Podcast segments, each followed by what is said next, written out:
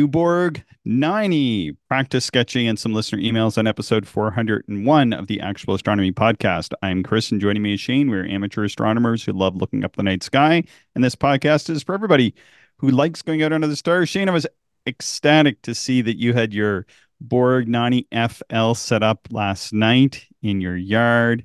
How did that go? I was uh, equally as ecstatic. Um, the conditions weren't the best, I would say. The no, the wind was blowing um, out of the west, but you know my house shields me from that, so it it didn't impact like my comfort level, but it certainly impacted the sky a little bit. Although the seeing actually still was pretty darn good given the wind. Um, but there's also a little bit of high level kind of wispy cloud blowing by, and uh, we had what probably close to a 50% moon, I think. Uh, however, it was only minus five and it was somewhat clear. So I could not pass up the opportunity uh, to take this little Borg out. Or is little the right word? Kind of little. Yeah, it's small. Um, yeah. and uh, just see how it did. And um, probably spent about an hour mostly in Orion. Uh, did a little bit with Jupiter and the Moon, but um, I I primarily use the 30 millimeter UFF uh, eyepiece from APM. Um, however, I also uh, put the Leica zoom in there on occasion, and I wanted to compare the 31 millimeter Nagler to the UFF. I really haven't done that uh, too extensively, so I was very curious, particularly in a fast telescope, because this Borg 90 FL has a focal length of uh, what is it, 500 millimeters, I think. So it's f 5.6. So uh, it's uh 90 millimeter, basically just under four inch and uh, refractor, pretty lightweight. I think is is one of the big draws, if not the biggest draw for for this scope. But at uh, f five six, it's getting pretty fast for a scope that's almost four inches aperture and a doublet.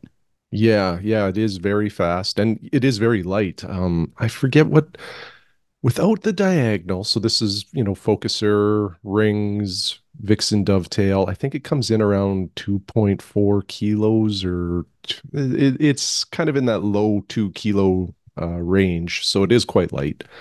Um, and, and I thought, you know, before observing, I thought if there was an eyepiece that would excel in this telescope, it would be the 31 millimeter Nagler, um, just because the Naglers are designed for faster telescopes, or you know they're they're renowned for that. And uh, I'll, I'll, get to that performance, but it wasn't what I thought.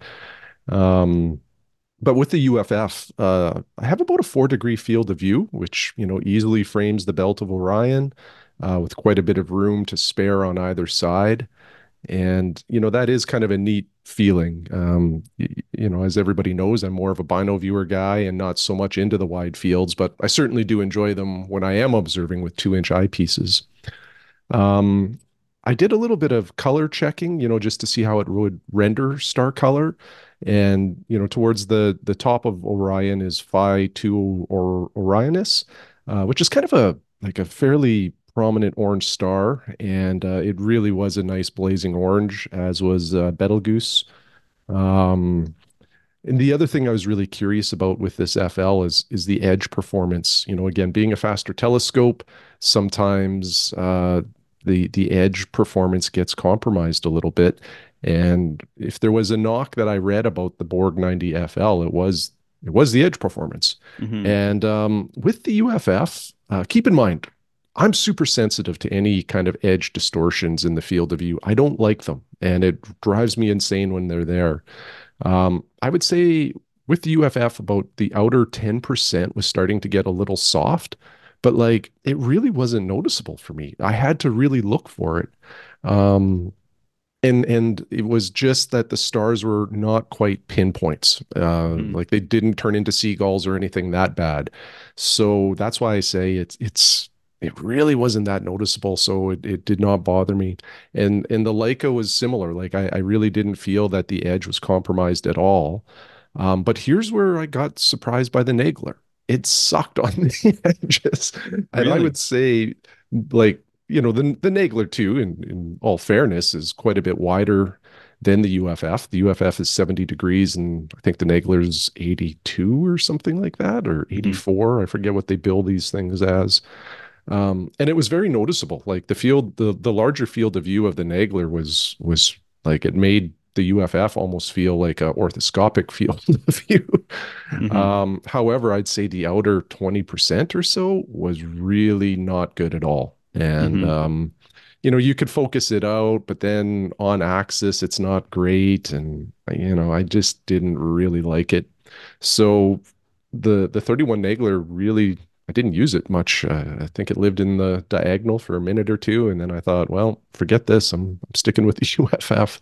Yeah, I can, I get it. Um, cause when Mike brought his UFF out and we had it in my F6 refractor, my five inch F6, which is 750 millimeter focal length. Comparing that to the mass Masuyama, it was uh, pretty wild, like how how much sharper the UFF was. Mm. Now on throughput, we noticed a significant difference. You you could mm-hmm. definitely see fainter, like nebulae. You could see fainter stars. There definitely mm-hmm. was more light transmission in the Masuyama, but uh, I mean, Mike will correct me if I'm wrong, but that that was sort of both of our our takes on it. But it was so surprising how how sharp that UFF was, and like you said, it is narrower, but it's one of those things where they've they've threaded a nice line here with it. I mm-hmm. just wish I just wish it had a little bit more throughput because it was mm-hmm. pretty obvious that it uh, it didn't pass as much light as some of these other eyepieces. I don't know why. Maybe that's just part of that design to to get it that sharp on the edges. They're doing something. I don't know. Yeah, it might be, and and that is the one knock I've read against the UFF, uh, in particular uh, when comparing it to the 31 Nagler, is that the the Nagler has just a little bit more throughput, uh, more light comes through, uh, mm-hmm. uh, but that the UFF lighter, sharper, and better eye relief. So you know, it's uh, it's one of those things. I, I, I don't know if there's a perfect telescope or a perfect eyepiece. There, there's always a compromise. we yeah we found the UFF. I mean, they they really have an eyepiece there, and I could at, at some point in time I will probably own that as well as the Nagler 31, as well as the Masuyama because as as a wide field junkie I can really see a place for each of those eyepieces. They mm-hmm. they each provide um, something pretty interesting to to your wide field kit, um, which may seem fairly redundant, but uh, we're we're talking about a decade long uh, eyepiece case that I have, not not something I'm sort of filling up by the end of the year or anything like that. for sure, yeah, yeah. Um, more more details about the Borg. Um, focus was really important, like to get a crisp focus. If you were like just a little bit out of focus, like outward motion or inward motion, star color would change. And that's some CA, you know, coming through at that fast focal length. Um, but I did put it on some bright stuff just to see if there was any chromatic aberration or, or any color that I could see. Uh, so I started with Jupiter um and really nothing there at all. Like jupiter was beautiful. Um i used the uh, leica ash Aspheric zoom at uh, what does that thing go down to? I think 7.8 millimeter. Mm-hmm. um and jupiter was quite beautiful you know banding uh, nice rich color. Uh, i didn't spend a lot of time doing critical observation uh, it was really just to check for color and like i say nothing that i could tease out. And uh, you know, I probably should qualify this too. Like, I don't see a lot of color uh, unless it's extreme uh, through a refractor, even like achromats Um, but I put it on the moon, and there was there's definitely some yellow along the the lunar limb. But like, I really, really had to try to see it. Like, if I just had some glancing views of the moon, I don't think I would have noticed it. But because I was really looking for the color, uh, I was able to see just a little bit, but uh, outside of that, the moon was beautiful, and I'm pretty sure the lunar straight wall was visible last night. Uh, if it wasn't the lunar straight wall, it was something quite similar. if only there was a podcast you could check for that. Yeah, yeah. If you if you find one, Chris, let me know, please. uh, then I moved on to Polaris. That was an easy split. Uh, M42 is kind of uninspiring, but that's just the light pollution. And maybe just a quick note to the, you know, the uh, throughput of the UFF versus the Nagler. I just felt that under like light polluted skies, that wasn't, you know, that's not the sky to test that between mm-hmm. the the two eyepieces. So I would be curious to run that test, you know, at your site or or somewhere else outside of the city. Mm-hmm. Um, but overall, you know, I'd say pretty successful first night. Uh, it's a good telescope. Um, I was a little nervous about it because if you check out some of the cloudy night threads, there's there's some you know reports that weren't too favorable, but um, those were earlier on, you know, in the Borg 90 FL's life cycle. So I don't know if there was just maybe some production problems back then or not. But anyway, this telescope really good performer. Uh, I think I'll start working on getting the uh, reducer installed, so it takes it down to f 3.6 and it also flattens the field, which I'm very mm. curious about too. So yeah, I'm very curious to hear about how that works out. Yeah, yeah, I think that'll be pretty neat. Because I want to try my 22 Nagler when you take it down to three six, because that you know mm. if it'll mm-hmm. take two inches, then that would be that would be the eyepiece, I would think. Yeah, yeah, I think that would be pretty incredible. You know, it it would introduce a problem though, like kind of with any of our small scopes and and because this 90FL is so darn light, there is some balance issues for sure. You know, using especially using the Nagler and um, putting in that uh, reducer, like it it basically just screws into the focuser, so that's mm-hmm. putting more weight at that end of the telescope, and uh, you know, it's not it's not unsolvable, but it'll certainly become, uh, or you know, the balance issues will become uh, more noticeable. Just stick it um, on my mount. Yeah, yeah, for sure. no problem. Uh, yeah, and and I'm super curious to see your 40 uh, millimeter XW in yeah. it, um, yeah. just to see how the edge performance is with with the ultimate wide field there. Yeah. Um, and you know, if all of this works out and I keep this telescope, I, I kind of think you know the ultimate loadout here would be probably like the 40 millimeter XW, the Leica Ash uh, zoom, and then maybe a Nagler 3.6 millimeter or three to six millimeter yeah. zoom and you know all of that would fit in a pretty small kit which is pretty intriguing but uh, i'm still trying to decide if i'm going to keep this thing it, it's just it's it it's kind of redundant with a lot of the other telescopes that I have right now. You know, the the TSA uh, 102 is still probably my primary uh, telescope to take to a dark sky site. Mm-hmm. Um, my 76 TAC uh, DCU with the Q extender installed is probably my favorite for the backyard. It just it really excels on double stars and planets. Um, my Borg 71 FL is probably my best grab and go lightweight travel scope. So the 90 is sort of a, a weird a weird scope in the stable right now. Like if I keep it, I think I have to get rid of one of the other ones because there's just overlap. And I think if I kept it, I'd stop using one of the other ones anyway. Yeah. So uh, so more to come on that. But uh, yeah, overall it was a it was a fun night, and I'm excited to give it a try under a darker sky and just see how it performs. Yeah, I've this is like probably one of those long wished for scopes on my list because with that focal length of being 500 milliliter millimeters and then the you know that gives you the ability to have such wide fields of view uh, and and a fairly color free scope even by the the worst reports um, you know gives you some decent planetary performance and i often use like a contrast booster anyway which mm-hmm. really knocks out the uh, any kind of secondary color anyway. So it mm-hmm. it really to me it sounds like an ideal travel scope.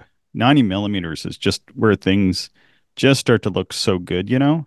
Yeah, yeah. It that that aperture is beautiful. The the downside to making it like my travel scope compared to my 71 FL is that it does need a beefier mount. Um, and and one of the things I love about the 71 FL is you can almost handhold it. It's just so light.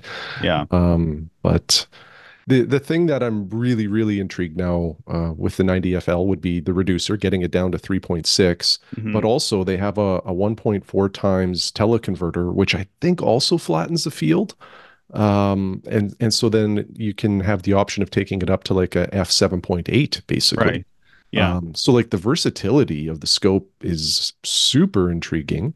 Yeah. And uh, because it's Borg and modular, you know, I think that I can unscrew some of the the uh, tube sections, and I think I should be able to natively bino view without having to use any kind of Barlow or anything like that as well. So um, I'm certainly going to put it through the paces um, probably all summer really uh, you know before i make a real decision of keeping or selling or selling something else but for now i'm i'm enjoying it yeah and i mean you lose some aperture, but if you if you get it to work with the two inch eyepieces at f three point six, see with a thirty two millimeter Masuyama, you'll get ten degree true field of view. So that means it's probably running um, maybe at around like that fifty millimeter um, point ish, maybe even less, maybe like 45 millimeters or something like with your eye acting as a bit of an aperture stop. But uh but that still is something. Like, do you know what I mean? Yeah, yeah. Well, it would be interesting to look through it and just yeah, take in a 10 degree field of view. That would, that yeah, because that's what that's what my 50 millimeter Achromat f5 does. Mm-hmm. But then this this would be flat, and it would be uh, apochromatic ish. Yeah. Uh, so that that has a lot of tricks up its sleeve. That little scope, I think. Yeah, it really does, and I, I can't understate or yeah, uh, just how compact that thing is.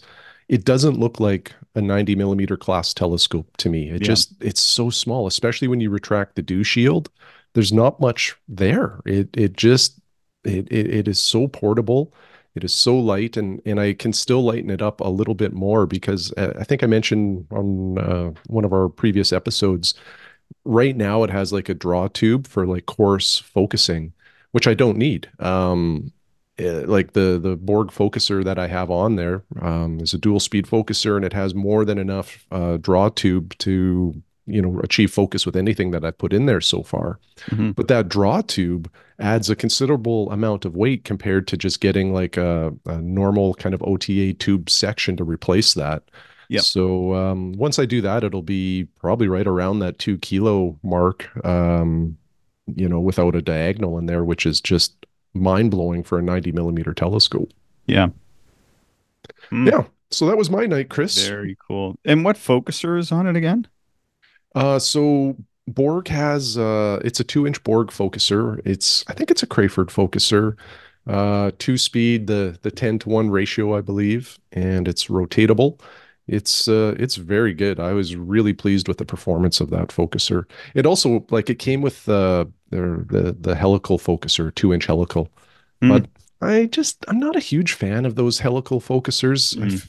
Every time I've used them, they they like just focusing them causes too much vibration and yeah. uh but if you want the ultimate lightweight setup you that's it like you yeah. put the helical in there and you shave even more weight off of the two inch focuser uh like the crayford focuser yeah i see like it's just such a it's just such a versatile scope like and i think that's where maybe some people sold it short is that if if you're going to plunk it down next to like a tac 100 dc um, and look at I don't know, like Venus, like let's pick, pick something really challenging, then yeah, I mean you're you're gonna say, well, why would I ever use this ta- Borg scope versus the Takahashi? But the um, you know, the ability to have all those different configurations mm-hmm. to to be so portable and like it's it very much is is like one scope you could own, you know. And what what appeals to me so much about the Borg 90 FL is that I knew somebody that had the old uh, Takahashi Sky 90, mm. which this one is, I think, somewhat loosely based on ish.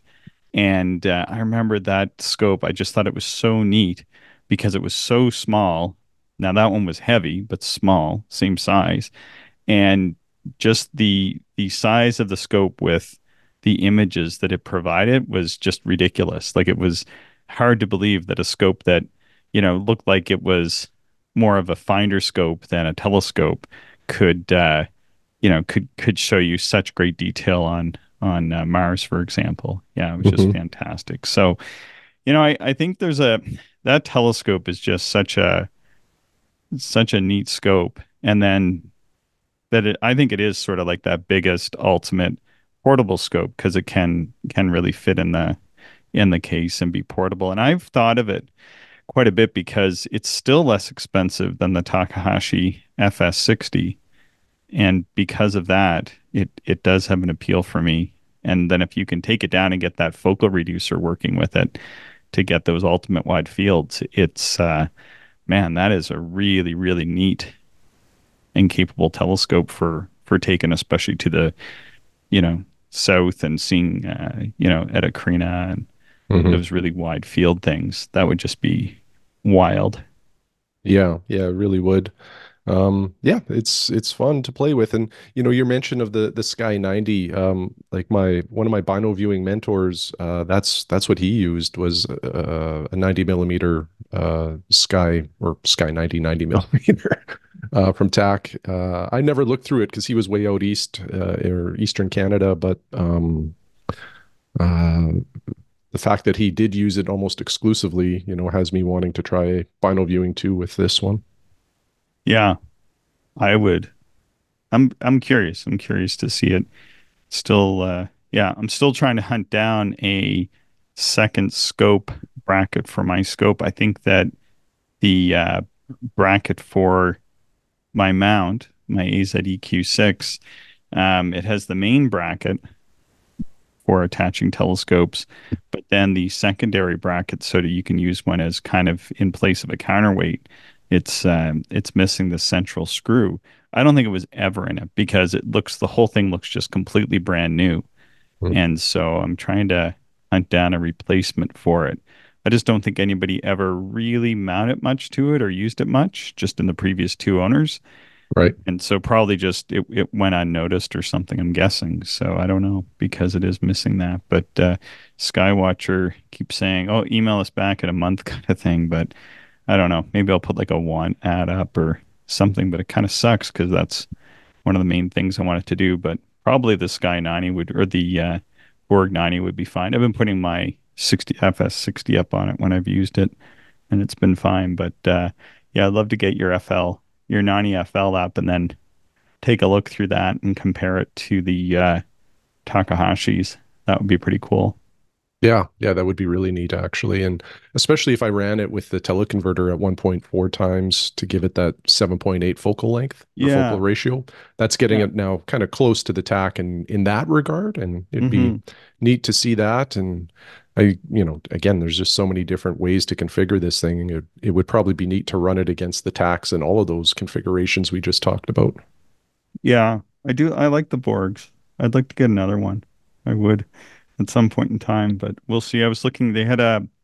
There was a a, a very lightly used. In fact, the person said it was unused Borg 89 that had been for sale this week, and I was I was sort of longing at that, thinking that would be cool to get and then compare against this one. It's not FL. It's ED Mhm. at uh, 89 millimeter f 6.7 both these Okay. but that scope's out of production but i thought that that could be a neat scope as well apparently it's okay on the planets and f 6.7 is a nice uh, focal length to give a nice exit pupil with a 40 millimeter Well, and you know, our, our little 50 millimeter mini Borgs, that really opened my eyes to the quality that uh, of Borg. And like, I know Mhm. I've looked through your 125 before, and that's an incredible telescope too, but I really had low expectations for the the super fast 50 millimeter mini Borg Achromat, but it blew me away how good it was. Mhm. Uh, so like the 89 ED would not, you know, worry me at all. I'm sure that would be just a phenomenal telescope. Yeah. Yeah, they're not quite for everybody because they have they have pushed those um focal lengths uh, a little bit on the short side. I know in the re-release, although I never really seen any kind of field tests yet. I think it's been out for most of a year, but that uh, when they re- reissued the 125, they went back to f6.4 from f6, which mine is. Um, and I can kind of understand why they did that because you when you're using it, you do get the feeling that they just kind of pushed it a little. I've made aperture stops and that sort of thing, and I don't. It doesn't bother me really. I like it. I'm glad I got an f6, but uh, yeah, I can see why they went back to the f6.4. That's probably really like peak uh, optimum focal ratio for visual, and then they just tweak the focal reducer to get it down to whatever it is, f4, blah blah blah. You know. Mhm. So, but yeah, I really like the 125. It's it's a neat scope. I like f6. I think that's my favorite focal ratio. Yeah, yeah. Well, it works well. Um, kind of best of both worlds to a certain degree. You get some wide field and but you get, you know, enough correction that hopefully there's not too much CA. Yeah. Yeah. I've been doing some practice sketching. Cool. Just a, What what kind of practicing? What is Yeah. it like styles or objects or all that kind of stuff. So I've been talking to uh, Alex Massey. He's a sketcher from Australia. Mhm. We've been talking about like some of his sketches and how he goes about it, and he's having a little trouble with with a few things. Some of them I've worked out, some of them I haven't quite worked out yet. So uh, one of the things I'm kind of struggling a bit, and I I'm really I really think it's coming down to the type of chalk that I'm using with a Mm. white chalk. It just doesn't the stuff that I have doesn't really layer that well. And so you can't create some of the finer structures. It just all seems to end up blending for me. But anyway, so I ordered some some new chalk. It's coming in the mail because I don't carry it in Canada for some reason.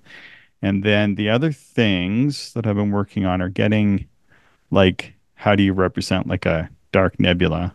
So I've been Uh, kind of working on that. I'm, you know, have some mixed results. And then the one the one thing I've gotten to work out pretty good is just representing like a very rich star field. mhm. That is tough. I found that really difficult because you know when you're observing, especially with like low power wide field, like say with the 60 millimeter f6, which is giving me like almost eight degrees, like seven and a half degree true field you know, you can see like multiple star clouds, and you know, some of the star clouds are pretty detailed with so many stars in them. And it's like I in the past and and still I found it impossible to try to represent that. So I've made this uh this little tool. I, I went through all kinds of different like thoughts in my head, and then I had just it, it occurred to me late one night that what I should do is get a bunch of the white charcoal pencils because I use those anyway, Mhm. and then to to put a bunch of um, like I have some odd sized what are they called blending stumps, and so I put these odd sized blending stumps in and amongst them to create like this random spacing, and then you know sharpen them up and then use that as a as a tool to try to create the uh, the star clouds. And I think I think this the the rich star fields like I put a couple images there in. I think they're coming along. Like if you sort of zoom in on them, you can see like and this is just like only a couple minutes of work putting those star fields in, which otherwise would be just I don't know. You you it would take you three sittings to do it because you'd be so sore after Mm. punching away with a single uh, pencil for that long. Yeah, yeah. Yeah, no, it it definitely uh like like to your comment of it's coming along, totally agree. Looks Yeah. uh, looks pretty solid. Yeah, it's pretty neat. So it kind of gives you like so these are what I'm doing is I'm copying um, some of E. E. Barnard's photographs ish, more or less copying them. And I kind of know the fields as well, so I'm sort of playing around with that too. And then uh, yeah, sort of putting in these uh, these rich star fields because those are just really wide field Milky Way images is is what they are from his uh, photographic atlas of the Milky Way that I have. And then yeah, it, it's just kind of a bit of a process to to represent those you know seemingly millions of points of light. I'm not putting them all in because I might as well just use white paper and then try to put in the black almost right. But Mhm. yeah, anyway, so yeah, it's kind of kind of a of a neat thing to to go through and then yeah, playing around with some different pencils and that to represent the the nebula. The one there on the left, that's uh Rho Ophiuchi. You can see like M4 is in the bottom. Oh yeah, yeah, yeah.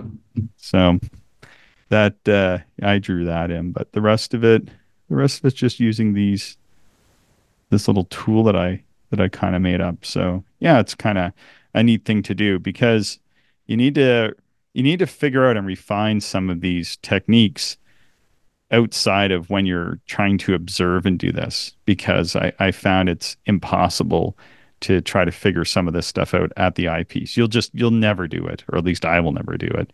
Mhm. It's just it's just too much messing around with stuff where you're just going to end up like wasting your night. You're not going to observe. You're not going to do much sketching. You're just going to be messing around in the dark with pencils and stuff, and that that's no fun. So this is this is just working off my uh, kitchen table really. But yeah, I think I've I've made a few discoveries, and I'm trying to sketch like an hour so every night. So yeah, trying to get some of this stuff down because it's figuring out the technique that's one thing. But then with the astro sketching, like in my opinion anyway, you need to be quick.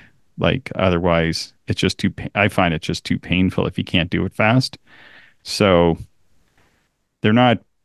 My goal is not to make perfect sketches, but to be able to sketch fairly accurately and represent fairly accurately and very quickly. So the one on the left is just uh, like maybe 20, 25 minutes. So okay. Okay. Trying to get it down. Like, and as you can see, this is a lot. This is a lot to get down that quick. So again, it's yeah. not perfect, but yeah. What's the desired time frame? Like, do you do you have like that? Twenty minutes, like fifteen yeah. to twenty minutes, is kind of my. That's that's what you want to do because mm-hmm. then you can do three an hour. Oh yeah, okay. Which doesn't sound like a lot. So if I observe for if I observe for three hours, then I'm only getting. I mean, I'll never do nine sketches. Usually, I'm doing six or seven sketches in, like in a two and a half or three hour session because I'll take a break in there somewhere too. Yeah. But and then you got to find the stuff, right? So if it if it takes you much longer than that, like if it takes you 30 or 40 minutes to do a sketch, then you're only doing two or three. And I was down to two or three for a while, and it's just too long for me anyway. Like everybody's different. This is just my own mm-hmm. to to get to get sketching what I want to sketch. And this is like telescopic sketching.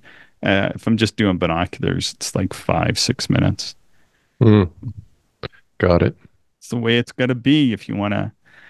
Because a lot of the time people say, oh, you can't sketch all this stuff because you'll never get the clear nights to do it. And it's true. Like if you spend hours doing each sketch, which some people do, and it's great. That's cool. Like it all depends on, like some people want to sketch. That's one thing I was thinking of is to take longer to sketch certain things. But to be honest, for me anyway, and my abilities, it the longer I take to sketch something, almost like the worse it becomes. Like I don't know mm-hmm. why that is, but it's better if I just take a shorter amount of time to do it and then go on to the next thing. And what because what ends up happening is is that I find some of my sketches like like to the point where some of them come out really well. I'm happy with them. And then some of them don't. So if I spend like half or all night sketching one thing and it doesn't turn out, and that happens on two or three nights in a row, I will never do it again. I will just give up. You know what I mean? Yeah. So I'd rather spend a short amount of time, do like six or seven sketches. And out of those, if I get two that are really good, I'm happy. So I've got the two really good sketches.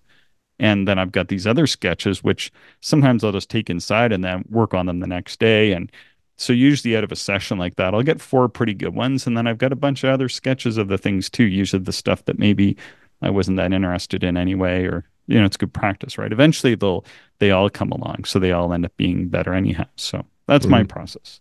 Yeah. No, very cool. People have been asking about it. So this is this is me talking about it.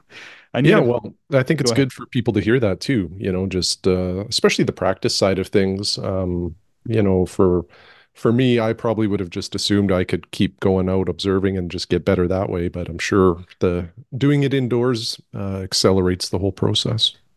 Yeah, well, I was like Alex was talking to me about this, and so Alex Massey is a really experienced sketcher. He's been, and I, I think he's an artist or very artistic anyway.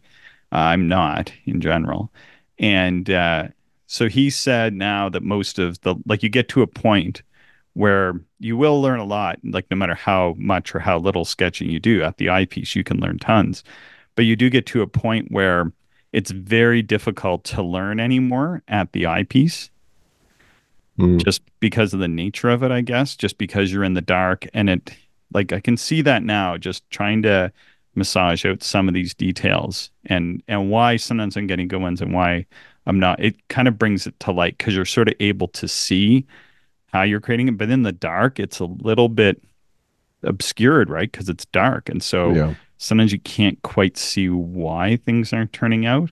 But now I've kind of I've kind of got it a little bit sorted out why some of the stuff hasn't been turning out versus I don't know that I'd ever figured out in the dark because you just can't see right.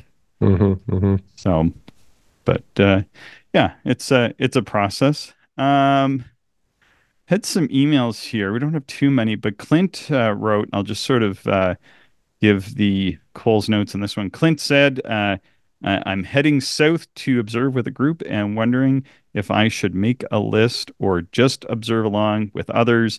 And what they are observing.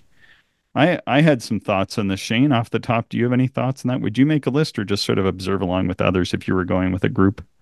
Um, uh, you know, personally, I would make a list Mm. um, just to make sure that if there was some objects, you know, that I really, really want to see, that I, you know, make a plan to see them if I could. hmm Um, but really, I, you know, I don't think either is a bad choice. Um, there's been many nights when we go out observing, and I just get a lot of satisfaction in looking through other people's telescopes and not having to think about what to look at or find an object. So Yeah. I don't think either is wrong. Uh, but if if Southern Hemisphere observing is is like a unique opportunity, or or maybe the only time you'll do it, Yeah. uh, make sure you don't come back with regrets. So, you know, if there's Yeah. some key objects, make sure you get them.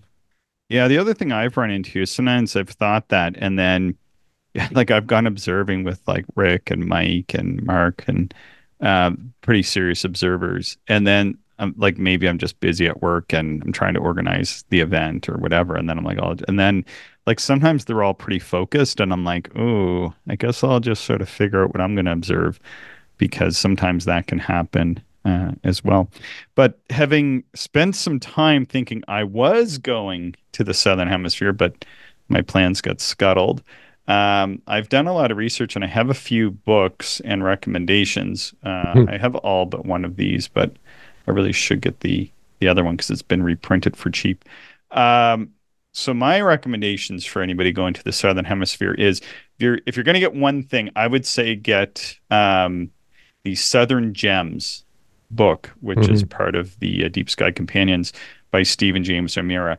That one, I, you know what? After reading that book, I almost wish that he would go back and redo the other ones like that one.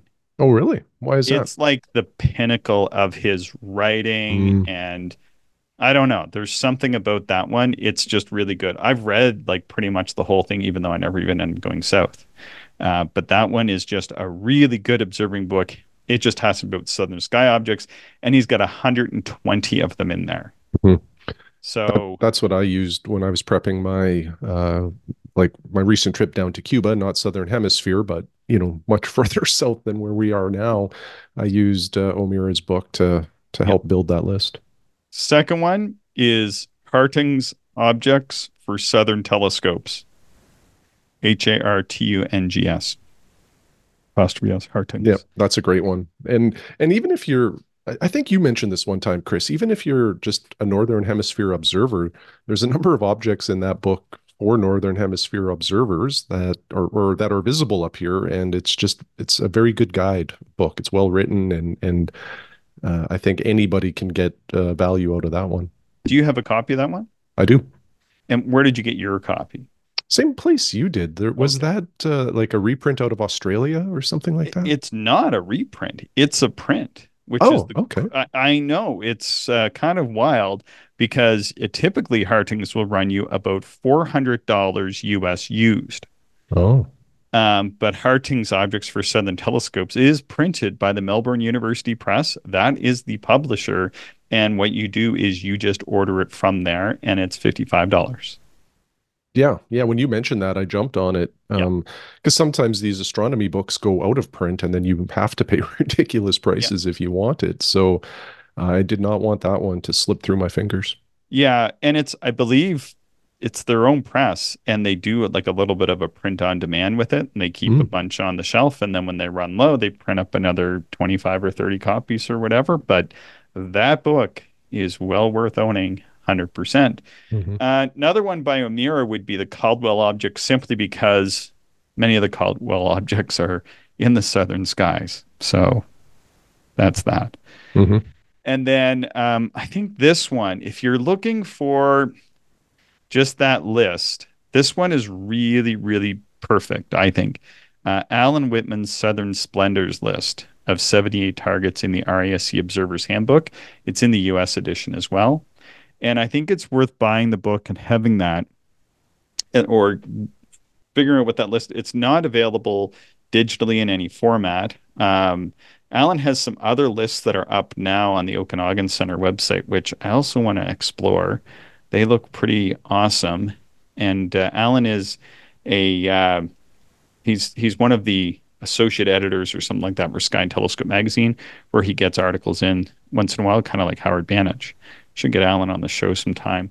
Anyhow, this this list that he's drafted above 78 targets is really nice because he knows that people will be going kind of sort of in the winter time or early fall. I guess those are like the ideal times to go to Australia or other places.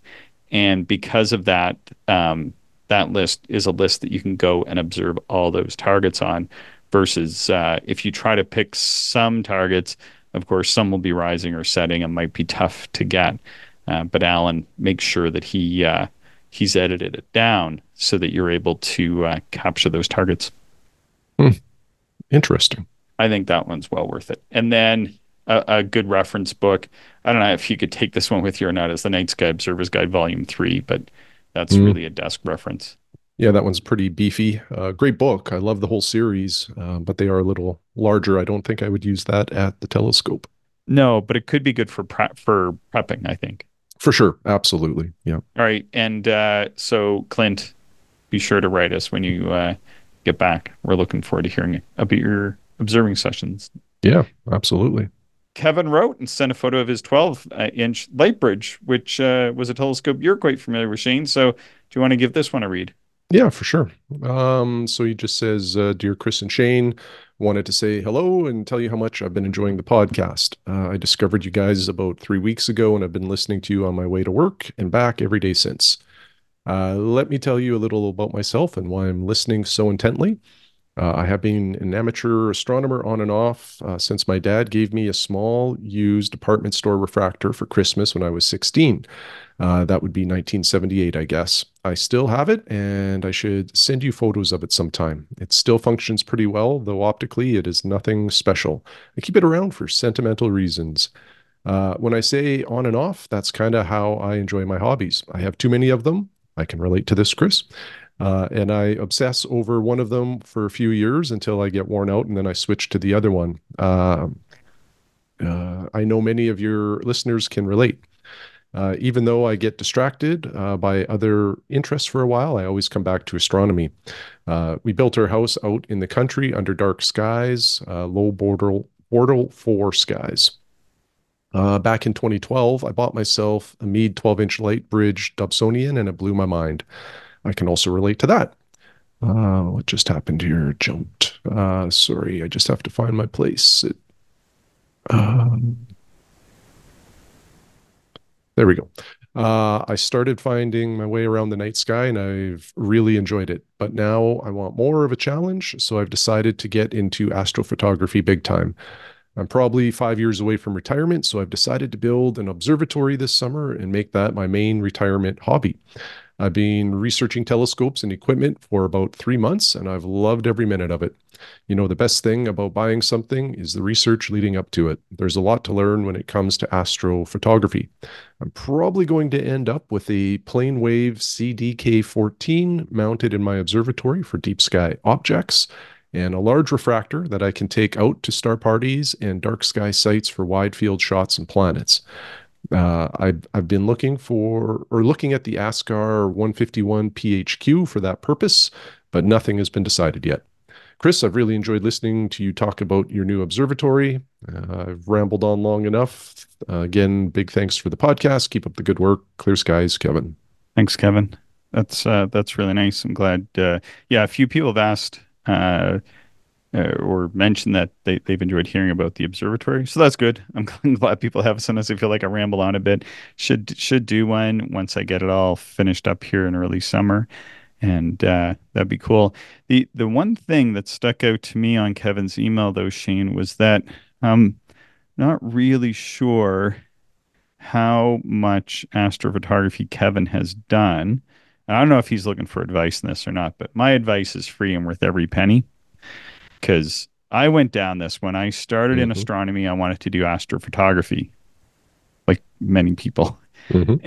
and um, I, what I decided to do first was be, because I didn't have any money. I needed to do something. I want to do some astronomy, so I, I decided that I would learn the sky and figure out my way around, and you know, get some telescopes and you know, learn learn about astronomy and learn how to do it before you know I you know needed to get a job so I could afford to do the imaging side of things.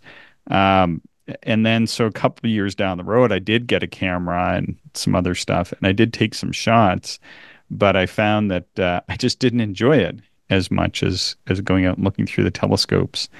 And so uh, I, I don't know, Kevin. I'm assuming maybe you've done some already, but if if you're going that way, I would really recommend trying out a little bit first if you haven't. But maybe you have. I'm just I'm just kind of shooting it out there just simply because that was that was my experience and I really enjoy looking at astro images. I, I think it's awesome and appreciate what people are doing. It's just for me personally, um, I just enjoyed uh, you know being out on the stars, looking at the at the stuff, you know, now doing some sketching and that sort of thing. But uh, for me, that's the way it was. And Shane, you you're kind of a little bit of a blend of the two, I think.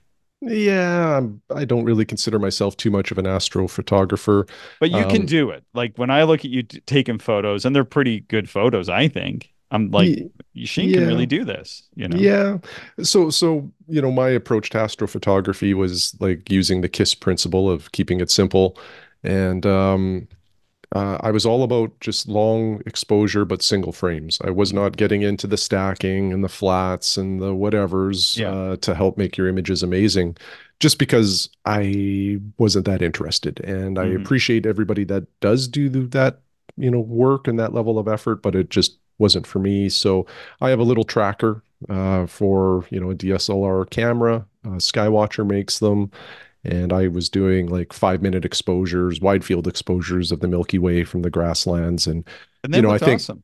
yeah yeah I was quite pleased, and and one of the um you know one of the like things that enabled me to do single frame shots like that is you have to have exceptionally dark skies mm. um, because often you know some of that processing uh, is getting rid of you know the unwanted light and down there any light that hits the camera sensor is from the stars. So it's uh, it's a neat it's a neat opportunity. And i had fun doing it but i don't know my interest in that has kind of waned. Yeah. And you know that's just the thing is is that not not everybody's going to want to do that. It's it is super cool and i can appreciate it.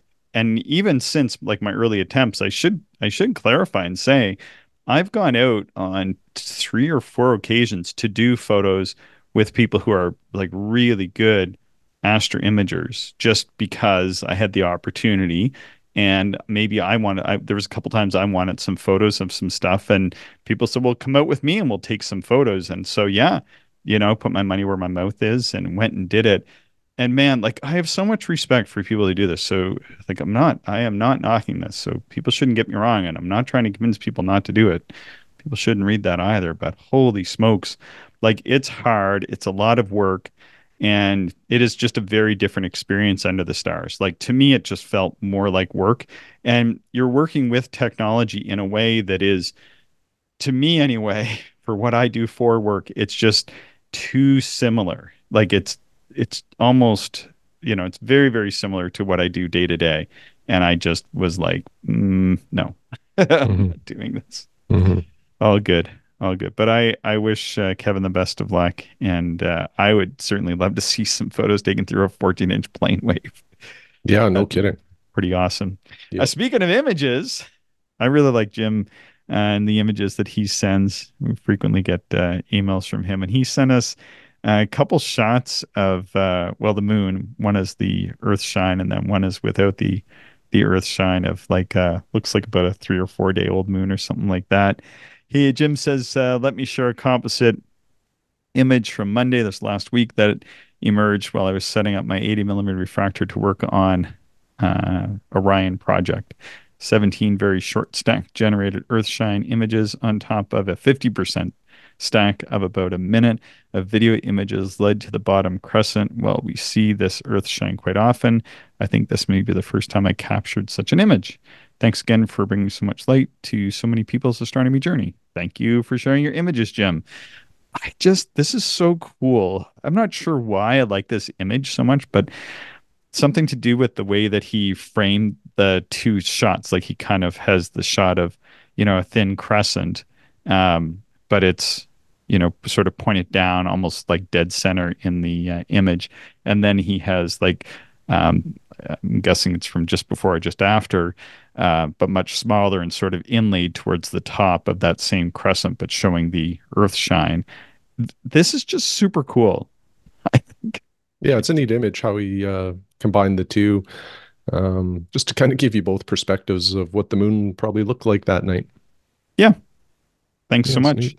And Jay sent uh, a short email. He asked if, uh, well, he said during one of your recent episodes, you asked uh, for a few suggestions for future recordings. One listener's email suggested a segment on Big Dobsonians, well being a jealous type and a 30 year plus Schmidt Cassegrain uh, user. I'd love to hear your thoughts and maybe some guests about Schmidt Cassegrains. And he sent a suggestion for somebody to have on.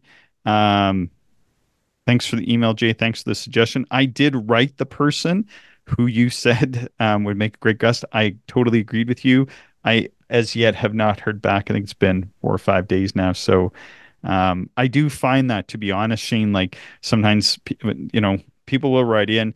Typically, I do try to contact the people that uh, are suggested, probably, Mhm. you know, uh, uh, more than half the time. Just depends. And then, um, yeah, a lot of the time I just don't hear back.